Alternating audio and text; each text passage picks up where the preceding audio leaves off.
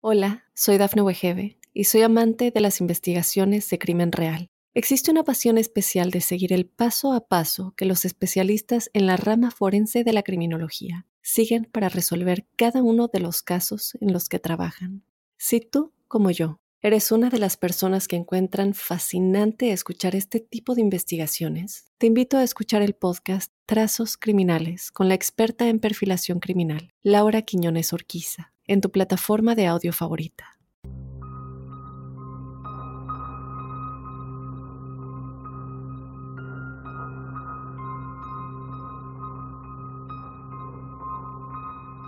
La Toya Ammons, su mamá y sus tres hijos experimentaron incidentes extraños en su casa en Gary, Indiana, que empeoraron progresivamente, con los niños levitando, volviéndose violentos entre sí y hablando con gruñidos y voces profundas sin ningún recuerdo después. Abundan los escépticos, pero el Departamento de Policía de Gary, el Departamento de Servicios Infantiles, la Iglesia y hospitales locales se involucraron, presentando informes que tomaban en serio los sucesos sobrenaturales. Oficiales, médicos y trabajadores sociales dijeron que presenciaron muchos de los incidentes, incluido uno en el que su hijo de nueve años caminó hacia atrás por una pared. Dentro de esta investigación, el sacerdote descubrió que el exnovio de la Toya podría haber tenido algo que ver con todo lo que sucedió, lanzándole una maldición a la Toya.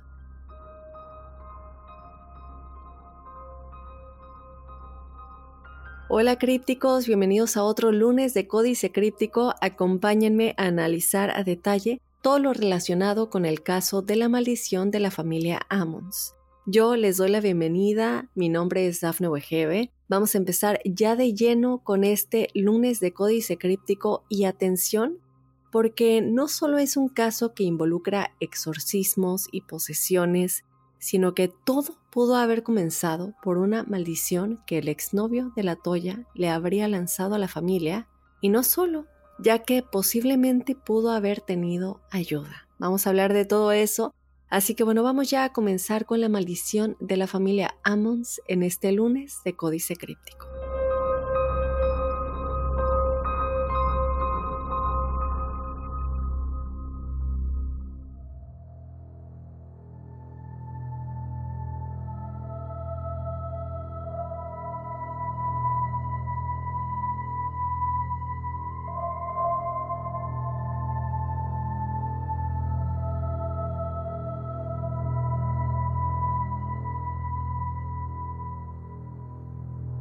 Nuestra historia comienza en Gary, Indiana, en noviembre del 2011. La Toya Ammon se muda a una nueva casa con su madre Rosa Campbell, que a veces me voy a referir a ella como la abuela Rosa, y sus tres hijos. Eran dos niños y una niña. Ellos tenían 7, 9 y 12 años. La casa tenía tres dormitorios, un baño y tenía una puerta en la cocina que conducía al sótano. Algo importante a notar aquí es que el sótano no estaba realmente terminado y tenía, eh, los pisos todavía estaban cubiertos de tierra y esto es algo que tiene mucha importancia más adelante en el episodio. ¿Por qué es importante el saber que el sótano todavía tenía el piso cubierto de tierra y no estaba listo, no estaba terminado? Pero lo más importante de todo esto, y que es algo que también se conecta un poco con esta posible maldición que tal vez se le lanzó a la familia, es que la casa no tenía antecedentes de estar embrujada ni de ningún tipo de actividad paranormal. Pero todo esto cambió. Nos vamos a mover a diciembre del 2011, cuando la Toya, su mamá y los niños notaron que algo estaba pasando se dieron cuenta de que su patio trasero estaba cubierto de tábanos. Para este momento ellos no podían eh, realmente deshacerse de ellos, estaban por todas partes, lo cual es muy confuso porque era invierno. Era invierno en Gary, Indiana, hacía mucho frío y normalmente en el invierno los tábanos están en su etapa larvaria final. Así que todo esto fue muy confuso para la familia. La mamá de la Toya posteriormente declaró que hizo todo lo posible para deshacerse de los tábanos y ellos seguían regresando. Y algo que también ella comenta es que era únicamente en el patio trasero de su casa. Desde luego, los vecinos no estaban experimentando esto. Y como hemos platicado y que esto se va a conectar eh, más adelante, cuando alguien te hace brujería o te lanzan una maldición o incluso cuando hay desde luego presencias demoníacas en el hogar, se presentan muchas moscas, hay olores extraños y eh, al final de todo esto el padre que se involucró en el caso explicó cómo los tábanos y la presencia de los tábanos específicamente en la casa tenía que ver con todo esto. Y que esto desde luego era una especie de presagio para la familia de todo lo que iba a pasar. Después de eso, comenzaron a escuchar ruidos extraños. Podían escuchar las puertas abriéndose y cerrándose en el sótano cuando desde luego no había nadie ahí. Escuchaban perros ladrando en la cocina, pero no tenían mascotas. Podían ver sombras dentro de la casa y ese fue el momento cuando realmente sabían que algo muy malo estaba pasando. La hija de la Toya recuerda haber visto a un hombre oscuro aterrador parado en su puerta un día, y la abuela Rosa en realidad tuvo una noche realmente traumática, que es una de las cosas ella ha, comentado, recuerda más de todo esto. Eh, ¿Qué sucede? Que una noche ella se despierta, simplemente abre los ojos, como muchos de nosotros hacemos en la noche, y en ese momento eh, la puerta de su cuarto da hacia la sala. Y ella se da cuenta que hay alguien caminando ahí. Ella veía únicamente como una sombra, porque desde luego eh, todo está apagado esa noche, y ve como esta sombra se va moviendo alrededor de la sala y ella desde luego lo que piensa es que alguien se acaba de meter a la casa, un intruso, un ladrón, eh, y no piensa para nada, no se le cruza por la cabeza que era parte de, de toda esta actividad paranormal que estaba sucediendo en la casa. Con todo el susto que ella tiene de que pueda ser un intruso, desde luego lo que hace es quedarse callada, no hacer ningún tipo de ruido, dejar que esta persona, este ladrón, se lleve lo que se quiera llevar y esperar a que se vaya. Pero ¿qué sucede? Que pasa mucho tiempo y ella no escucha ningún ruido, no escucha eh, que la puerta se abra o no se escucha que nadie esté caminando. Ella se empieza a preguntar, pues, si esta persona ya se fue o, o qué sucede. Entonces ella decide armarse de valor, ir a investigar y no había nadie ahí revisa todas las ventanas, revisa todas las puertas, pero algo curioso es que las cerraduras todas estaban intactas. No había vidrios en el suelo, de que bueno, esto habría causado mucho ruido, desde luego hubiera tal vez despertado a todos, pero en caso de que eh, esta persona hubiera como roto el vidrio la ventana de la cocina para intentar entrar. Pero algo muy curioso en todo esto, y lo único que ella encontró, eran huellas grandes y húmedas en el suelo. Claramente alguien había estado ahí, pero no sabía en este momento si era un humano, si hubiera sido un humano, tendría que haber habido alguna indicación en las puertas o en las ventanas de que alguien realmente se metió a la casa, lo cual no había. Ahora vamos a movernos al 10 de marzo del 2012. La familia tuvo una reunión y lo que sucedió en todo esto es que ellos eh, habían asistido a un funeral y el resto, los miembros de la familia, estamos hablando de eh, más tíos, más primos, deciden reunirse en la casa de la Toya después de que el servicio terminara. Uno pensaría que la actividad paranormal se detendría o disminuiría habiendo tantos invitados en la casa, pero no fue así. Varias cosas comienzan a suceder que todos los miembros de la familia presenciaron. Lo primero que notaron fue que el hijo menor fue arrojado, no muy fuertemente, pero algo lo empujó al congelador. Eh, no estoy hablando del congelador de refri, de esos congeladores grandes que muchas veces se ponen en las cocheras aquí en Estados Unidos. Este es el congelador al cual él fue empujado. El hijo mayor fue también empujado fuera del baño y su hija fue empujada al sofá. Y esto fue tan fuerte que terminó lastimándose el brazo, de manera que el día siguiente incluso tuvo que ir al doctor a checar que no realmente se hubiera roto algún hueso del brazo. Cuando la noche comenzó a llegar, toda la familia decidió irse. ¿Qué sucede?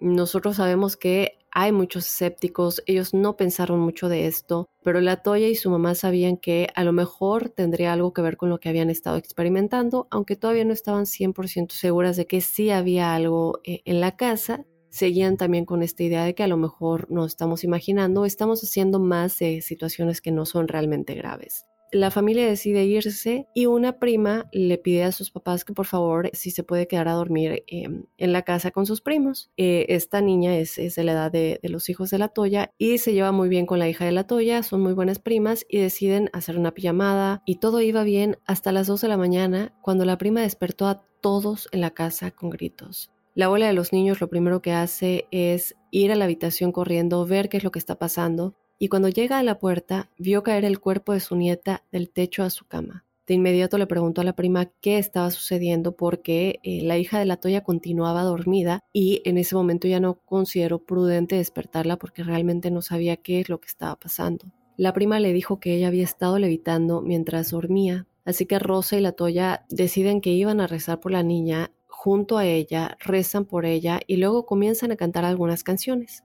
Cuando la hija de la Toya se despierta, le preguntaron si recordaba algo, si recordaba lo que había pasado, recordaba levitar, y ella dijo que no, que simplemente estaba durmiendo. Este incidente de levitación sucedió el 10 de marzo y pongan atención porque antes de esto sucedió algo muy importante que les voy a contar en un momento. Ellas piensan la actividad paranormal, que para ellas ya no es simplemente un espíritu, comienzan a sospechar que algo más grave está sucediendo, una actividad más bien demoníaca, se está haciendo más y más grave. Más tarde, la Toya encontró a su hijo de 7 años en el armario y lo que sucede es que la puerta del armario está cerrada y ella escucha que su hijo está hablando. Por un momento piensa que a lo mejor está jugando, está hablando con sus juguetes. Entonces ella abre la puerta del armario y le pregunta que qué está sucediendo. Y su hijo le dice que está hablando con un niño, le pregunta que con quién está hablando y le dice es un niño eh, que me está contando lo que se siente ser asesinado. Ella se queda muy asustada por esto y más tarde ese día su hija recibió un golpe en la cabeza y fue un golpe tan fuerte que necesitó sutura para cerrar la herida. La hija de la Toya de hecho declaró que durante ese tiempo tuvo episodios en los que simplemente estaba en la casa y podía sentir como alguien le respiraba en la nuca y también como si alguien le estuviera asfixiando. Ella dijo que durante uno de esos momentos escuchó una voz que le dijo que nunca volvería a ver a su familia y que ella no iba a vivir mucho tiempo más. Entonces, cuando todo esto empeora, desde luego no sabe qué hacer, está extremadamente ansiosa, estresada, porque desde luego no puede simplemente agarrar sus cosas, irse de la casa, no tienen dinero, pero sabían que tenían que tomar cartas en el asunto y rápido.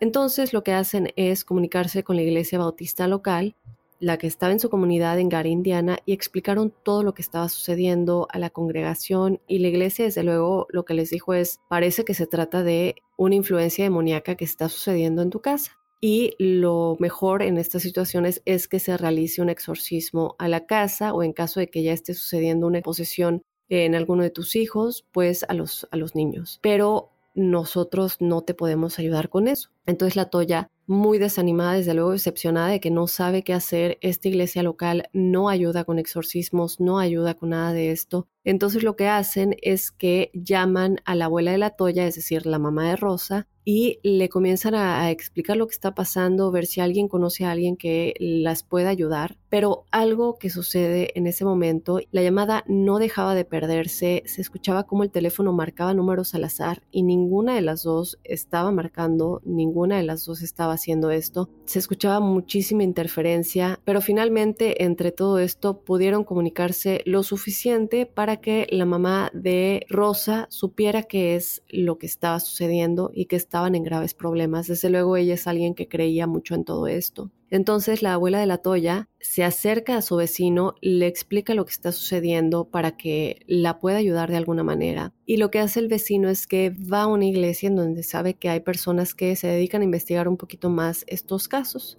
En esta iglesia había dos clarividentes que decidieron ir a la casa de la Toya a investigar un poco más y ver qué pasaba. Lo que sucedió es que al estar en la casa de la Toya se asustaron demasiado. Le dijeron a la Toya que había más de 200 espíritus demoníacos dentro de la casa.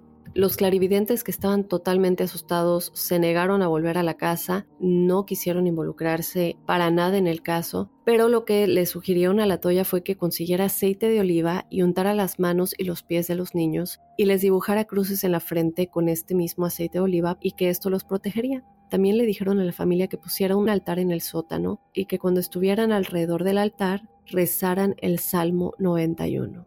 La abuela Rosa hizo todo esto y las cosas se tranquilizaron únicamente por tres días. Pero luego todo comenzó de nuevo. Esta vez la familia empezó a sentir realmente los efectos ya físicos de todo lo que estaba pasando en el hogar. Pero la que más se vio afectada fue la Toya. Ella comenzó a tener temblores, de repente se despertaba en la noche y no podía dejar de temblar. También sufría dolores extremos en el cuerpo cuando se despertaba. Estaba continuamente mareada y con náuseas, vomitando, no entendía por qué. Los niños también sufrían de sangrado en la nariz y en las encías. Todos estaban muy muy cansados, con mucho sueño todo el tiempo, y los niños comienzan a hablar con voces demoníacas. Era todo ya tan grave que la Toya decidió que se irían a dormir a un hotel. La Toya y la abuela Rosa en realidad notaron que si los niños no estaban en la cama y dormidos para las 11 de la noche, eso significaba que no iban a poder dormir en toda la noche y que iban a estar lidiando con los espíritus demoníacos. Y todo esto sucedía con bastante frecuencia, lo que desde luego hizo que los niños estuvieran muy cansados a la hora de ir a la escuela, se durmieran en sus escritorios y había veces que ni siquiera podían asistir.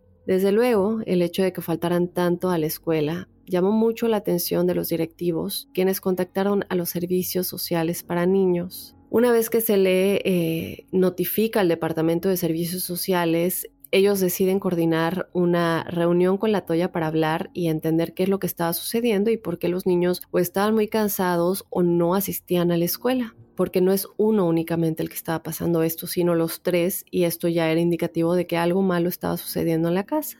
Y cuando la Toya les está explicando todo lo que está sucediendo, decidieron que lo mejor era que la Toya hiciera una cita con el médico de la familia y tratar de llegar al fondo de lo que estaba pasando. El 19 de abril del 2012, la Toya y su mamá llevaron a los niños a ver al médico de la familia y él, desde luego, pues no entendía lo que pasaba y lo que sucede es que ni siquiera tuvo tiempo de examinar a los niños. Él declaró que en sus 20 años de trabajo nunca había visto nada similar. Él dijo que estaba demasiado asustado cuando entró a la sala de examinación. Desafortunadamente eso fue lo único que le dijo al reportero que lo entrevistó y se negó a declarar nada más a ningún medio de comunicación. Entonces, la visita al doctor, toda la información de la visita al médico provino de la trabajadora social que estaba trabajando en el caso de la familia y de las otras enfermeras y médicos que habían visto lo que había sucedido. Pero la información no solamente vino de la trabajadora social, también vino de informes policiales porque en ese punto la policía ya tenía que involucrarse. Pero ¿qué es exactamente lo que sucedió en esta visita? Lo que sucedió es que cuando el doctor y las enfermeras iniciaron el, proceso de examinación, los niños comenzaron a maldecirlos con voces demoníacas, así es como lo describieron las enfermeras. Luego, el más pequeño de los tres fue levantado del suelo y arrojado contra la pared. Después, los dos niños se desmayaron. Entonces, desde luego, el consultorio del médico llamó al 911, les explicaron lo que estaba pasando. El operador del 911 piensa esto es demasiado extraño, necesito enviar ambulancias y ocho policías también fueron enviados porque, bueno, se dieron cuenta que era algo muy, muy inusual. Los niños fueron trasladados de urgencia al hospital metodista y cuando llegaron al hospital, el hijo mayor estaba bien, pero no recordaba nada de lo que había sucedido y tampoco sabía en dónde había estado, es decir, no se acordaba que había ido al hospital, no se acordaba que había entrado a la sala de examinación, nada de esto lo recordaba y el más joven se puso tan mal que tuvieron que contenerlo. El hospital hizo que la administradora em, del caso de la familia, la trabajadora social, quien se llamaba de hecho Valerie Washington, fuera a este hospital metodista para que pudiera ver lo que estaba sucediendo y tener la documentación y pasar esta documentación a todos los archivos del caso en el Departamento de Servicios eh, Sociales para Niños. Entonces, bueno, cuando Valerie Washington llega al hospital, decidió que eh, lo mejor era que el psiquiatra del hospital evaluara a los niños y también a la Toya para saber si había algo extraño con ella que estuviera eh, afectando a los niños, pero el psiquiatra del hospital no encontró absolutamente nada. Se realizaron desde luego escaneos de los cerebros y todo esto fue muy muy extraño para el psiquiatra, para el personal del hospital y en ese momento Valerie decide que eh, lo mejor es continuar entrevistando a la familia como se hace cuando se es una administradora de algún caso para servicios sociales, aunque ella ya en este momento estaba dudando si quería seguir involucrada en este caso. Pero bueno, en este momento, mientras ella estaba tratando de hablar con la Toya, el hijo menor de la Toya, el de 7 años, comenzó a gruñir, sus ojos se pusieron blancos y comenzó a ahorcar a su hermano mayor. Después de calmar el caos, la administradora del caso decidió llevar a la abuela Rosa y a los dos niños a un enfermero llamado Willie Lee Washington a una sala de examen separada para hablar con ellos. Por supuesto, comienza a empeorar todo. El hijo menor comenzó a gruñir de nuevo y le dijo a su hermano, es hora de que estés muerto y yo te voy a matar. Pero mientras él se comienza a acercar a su hermano para estrangularlo, el otro corre hacia la abuela y comienza a golpearla en el estómago. En ese punto, la abuela Rosa, desde luego, no sabe qué hacer y lo que hizo fue que agarró las manos de su nieto mayor y comenzó a orar. Pero mientras ella está rezando, algo muy extraño sucede. Ahora, yo sé que en este punto a lo mejor todo se escucha muy loco. Quiero que recordemos que no es únicamente lo que alega la familia. Aquí ya estamos viendo a mucho personal médico involucrado, a psiquiatras, estamos viendo al departamento de policía involucrado y al departamento de servicios sociales. No es gente que simplemente va a inventar estas cosas, todos se van a poner de acuerdo, lo van a poner en sus informes sea lo que sea que estaba pasando, ya sea actividad demoníaca o no, es real, cada quien puede sacar sus conclusiones. Pero bueno, ¿qué es lo que sucede?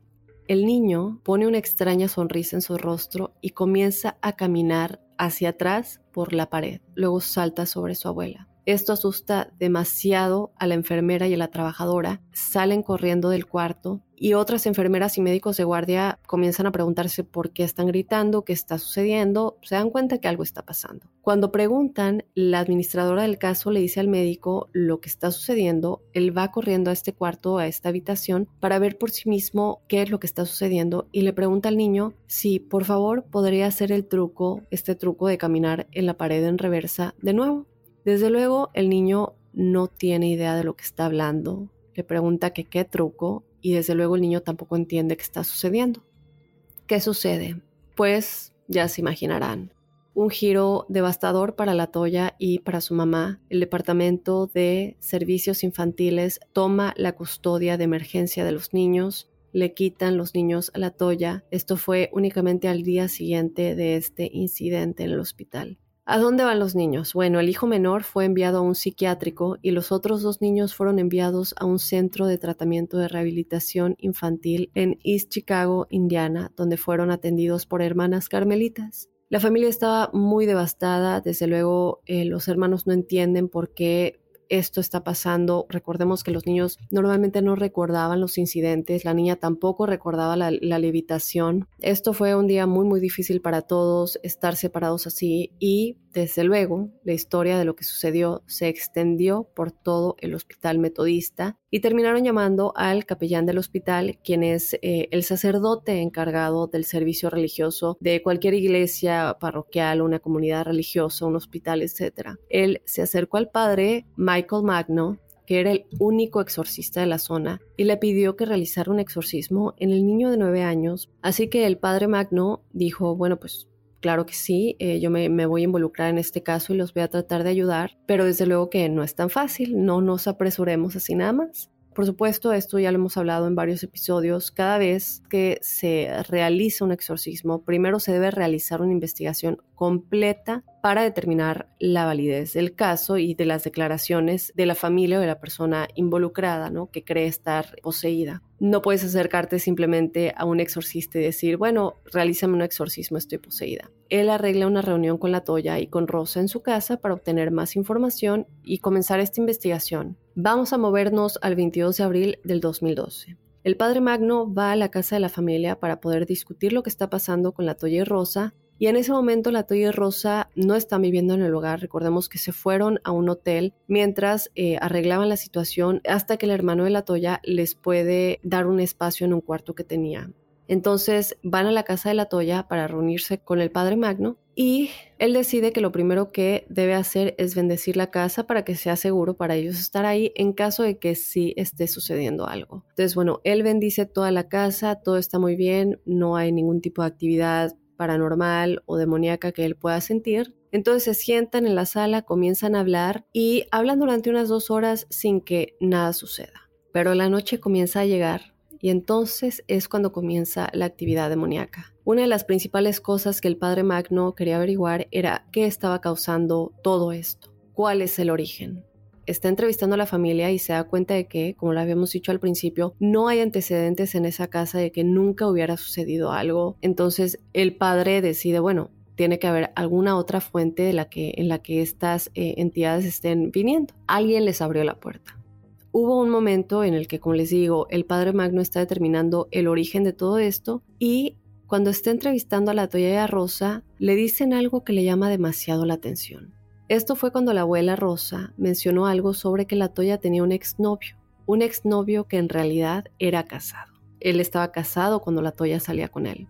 Así que la Toya había estado saliendo con este hombre, se enteró que estaba casado y cuando ella se enteró, porque ella cuando salía con él no sabía que él estaba casado, pero cuando se enteró decide desde luego terminar la relación, se separaron y siguieron con sus vidas. Excepto que después de que rompieron, después de que ella terminó la relación, no enseguida, pero un tiempo después, cuando ellos se mudan a esta casa, el exnovio llama a la casa de la Toya, contesta a Rosa, le dijo, quisiera saber si puedo llevarles 5 dólares a los niños, eh, los quiero ver, a lo mejor un poco de dinero, pues para que se compren un dulce o algo. La abuela Rosa se le hace muy extraño, le dice que le va a dejar saber en un momento.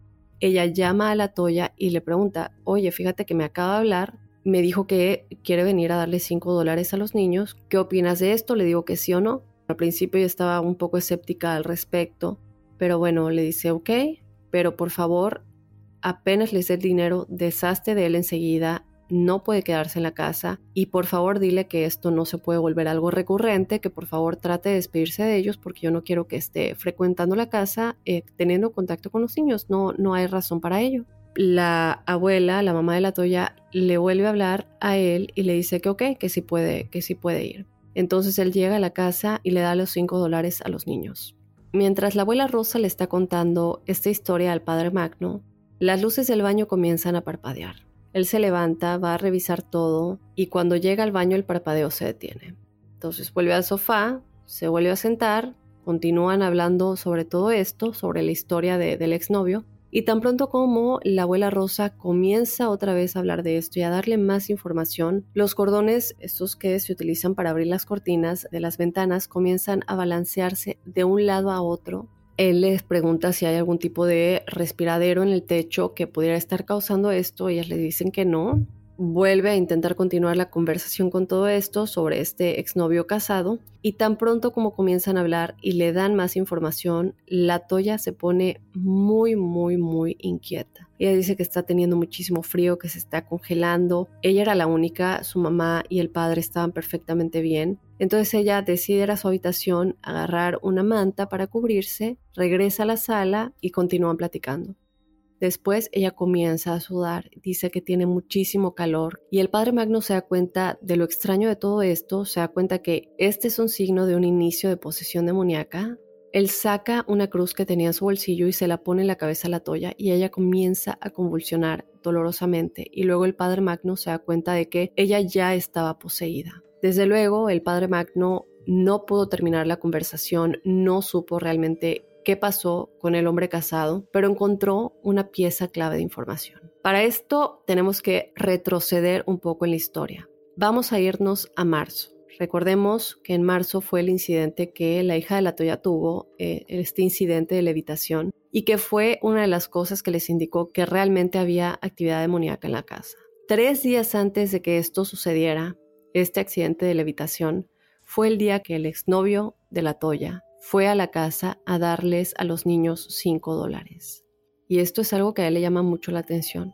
Días después de la visita del padre Magno, la administradora del caso, Valerie Washington, continúa su investigación. Decide esta ocasión también reunirse con la Toya y con la abuela Rosa en la casa de la Toya Normalmente para este tipo de casos únicamente se necesita un policía cuando se va a entrevistar a las familias eh, que están involucradas en casos de departamentos de servicios sociales para niños, pero en este caso son tres policías los que se involucran en el caso, piensan que este no es un caso común y que era importante que hubiera más, más policías involucrados. Y es otra cosa que muchos piensan le da más credibilidad a este caso. Entre estos policías estaba el jefe de policía de la ciudad, algo que cabe recalcar es que los oficiales eran escépticos. No creen que nada de esto es real. Cuando ven toda la información es por eso que también deciden involucrarse tres de ellos en vez de uno, porque quieren como descubrir realmente cuál es la verdad detrás de todo esto convencidos de que este cuento de posesión demoníaca es una gran mentira, es un gran acto.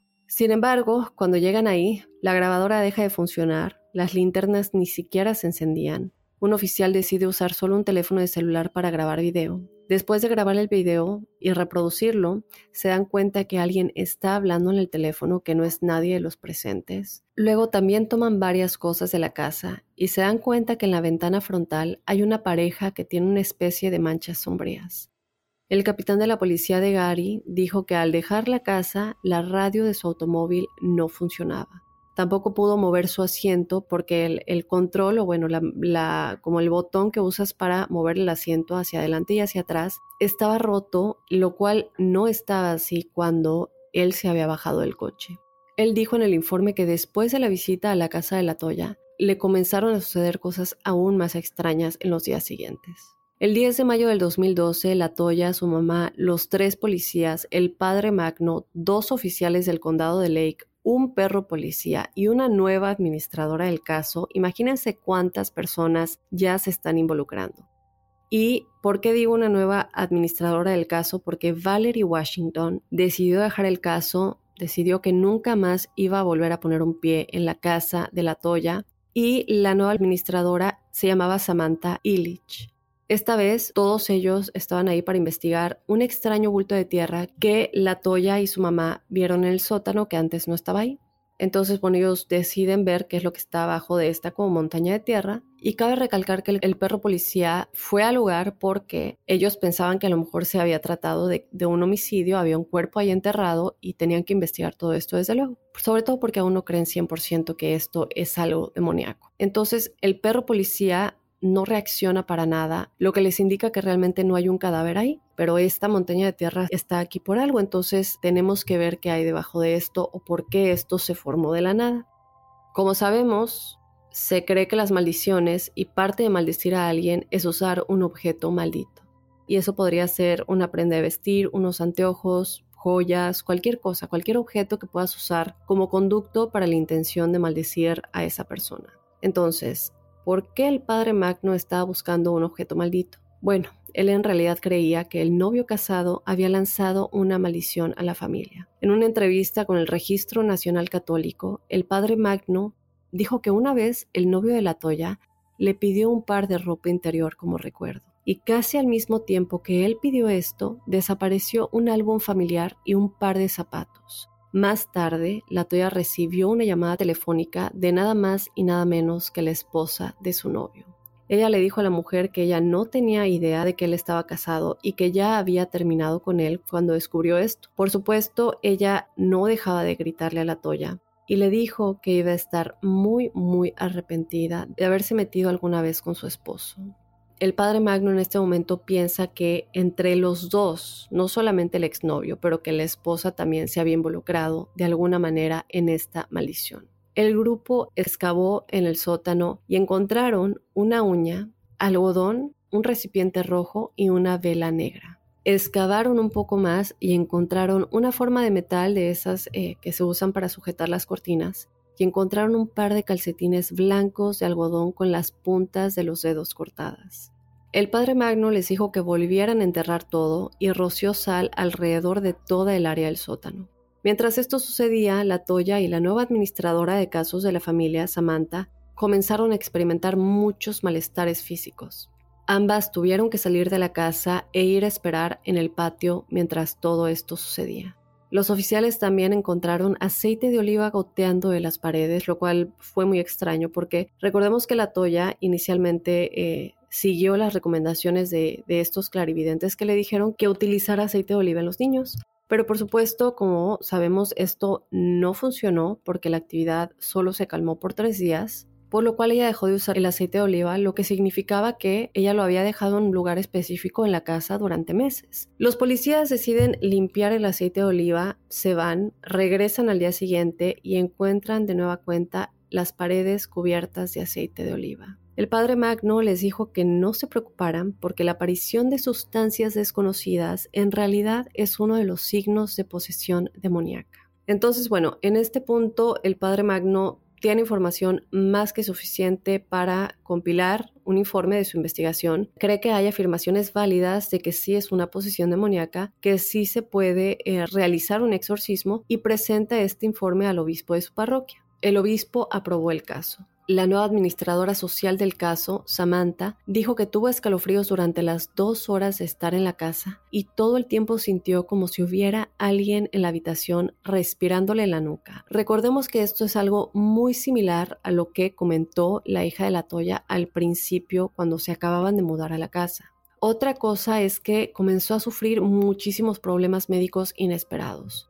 Sufrió quemaduras de segundo grado, se rompió las costillas, se rompió la mano en una mesa, súper extraño, y luego también se rompió el tobillo. El 21 de mayo, el padre Magno pasó el mes siguiente trabajando en el caso para exorcizar a la Toya. Durante ese tiempo realizó un exorcismo menor y tres mayores. El primer exorcismo menor se realizó como una especie de prueba para ver si se necesitaba un exorcismo mayor. El padre Magno realizó este exorcismo menor en inglés y el demonio reaccionó cuando colocó un crucifijo en la frente de la toya. Ella tuvo convulsiones terribles, lo que significaba que el exorcismo menor no era suficiente para disipar al demonio. Entonces el padre Magno pidió permiso para hacer un exorcismo mayor.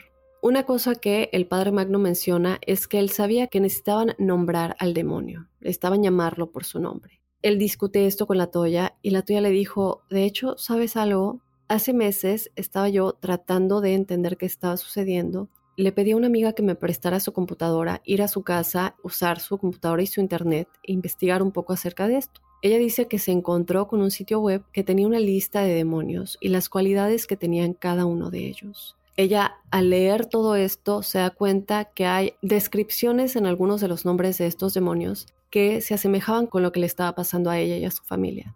Cuando ella está en la casa de su amiga, decide que imprimiría esta información y se la llevaría con ella. Lo que hace es que ella trata de imprimir esto en la casa de su amiga y en ese momento la computadora se apaga. Vuelven a encender la computadora, ella y su amiga vuelven al sitio web y la computadora se apaga nuevamente. Ella hace todo esto de nuevo. A la tercera vez, la amiga de la Toya comienza a asustarse al ver que, bueno, la computadora continúa apagándose en ese momento le pide a la Toya que por favor se vaya y no regrese, que no quería tener nada que ver con todo lo que ella estaba experimentando. Otra cosa que ella declara es que comienza a sufrir dolores de cabeza muy muy fuertes y en ese momento ella termina su amistad con la Toya. La Toya menciona esto al padre, le comenta el nombre del sitio web. El padre le comenta que cuando él llegue a su casa, él imprimiría la lista de, de estos nombres, estos demonios, y él llega a su casa Trata de imprimirlo, pero no puede porque su computadora se apaga. En realidad le toma alrededor de 40 minutos imprimir la información. Él no se asusta porque estaba muy acostumbrado a esperar este tipo de cosas al estar involucrado en un caso de un exorcismo o una posesión demoníaca. Él continúa con su día, no le toma importancia y la siguiente parte de su día era su rutina de andar en bicicleta por el vecindario para hacer algo de ejercicio y, tomar el aire fresco. De pronto comienza a suceder algo que jamás le sucedía que es que comienza a tener pequeños accidentes aleatorios con otros peatones que de pronto se cruzaban en su camino o aparecían de la nada, también con otras personas que igual estaban en sus bicicletas e incluso con dos autos y un camión no accidentes mayores desde luego, sino que de pronto se le cruzaban o estaban a punto de chocar. A pesar de que se asusta, sabe muy bien que cuando estás realizando un exorcismo, los demonios tratan de asustarte para que te detengas y decidas eh, no continuar con ello. Pero él sabía que si mostraba algún tipo de miedo, dijera, bueno, estoy demasiado asustado para continuar, eso seguiría sucediendo y podría extenderse a más personas. Hace caso omiso y poco después consiguen el nombre del demonio. ¿Cómo lo consiguen? Porque desde luego repiten varios de estos nombres y se dan cuenta cuál es el que tiene como más impacto, a cuál responde más la entidad que tiene a la toya poseída, y así es como se dan cuenta cuál es el demonio. Y durante este exorcismo, la toya sufrió un dolor extremo. Ella comparó este dolor con el dolor que se experimenta con un parto intenso que dura muchas horas.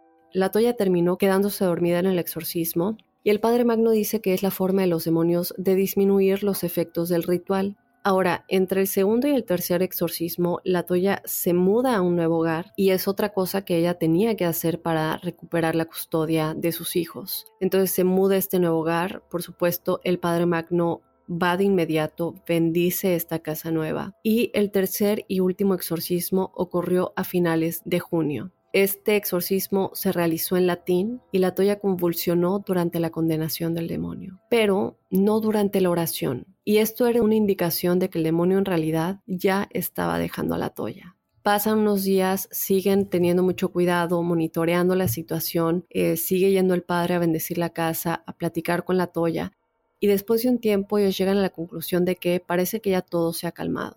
En noviembre del 2012, la Toya tuvo lo que describió como el día más feliz de su vida. Ella recuperó la custodia de sus hijos.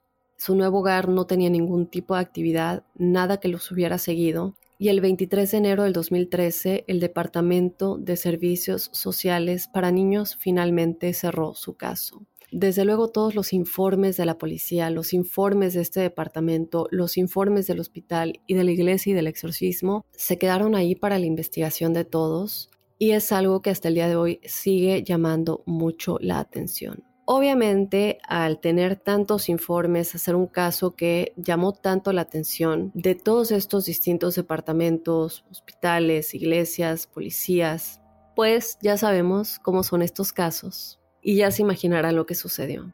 Muchas ofertas para películas fueron ofrecidas al padre Magno y en el 2014 él finalmente firmó un contrato cinematográfico con los productores de The Conjuring.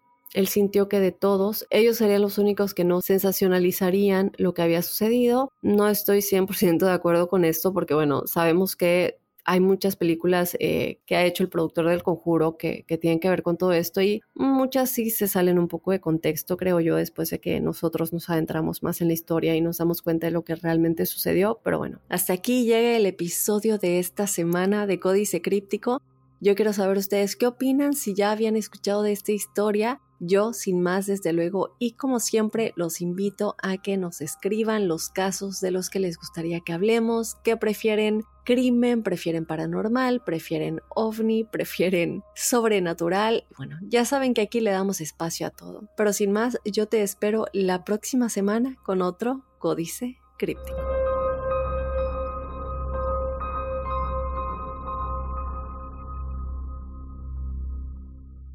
Hola, soy Dafne Wegebe y soy amante de las investigaciones de crimen real. Existe una pasión especial de seguir el paso a paso que los especialistas en la rama forense de la criminología siguen para resolver cada uno de los casos en los que trabajan. Si tú, como yo, eres una de las personas que encuentran fascinante escuchar este tipo de investigaciones, te invito a escuchar el podcast Trazos Criminales con la experta en perfilación criminal, Laura Quiñones Orquiza en tu plataforma de audio favorita.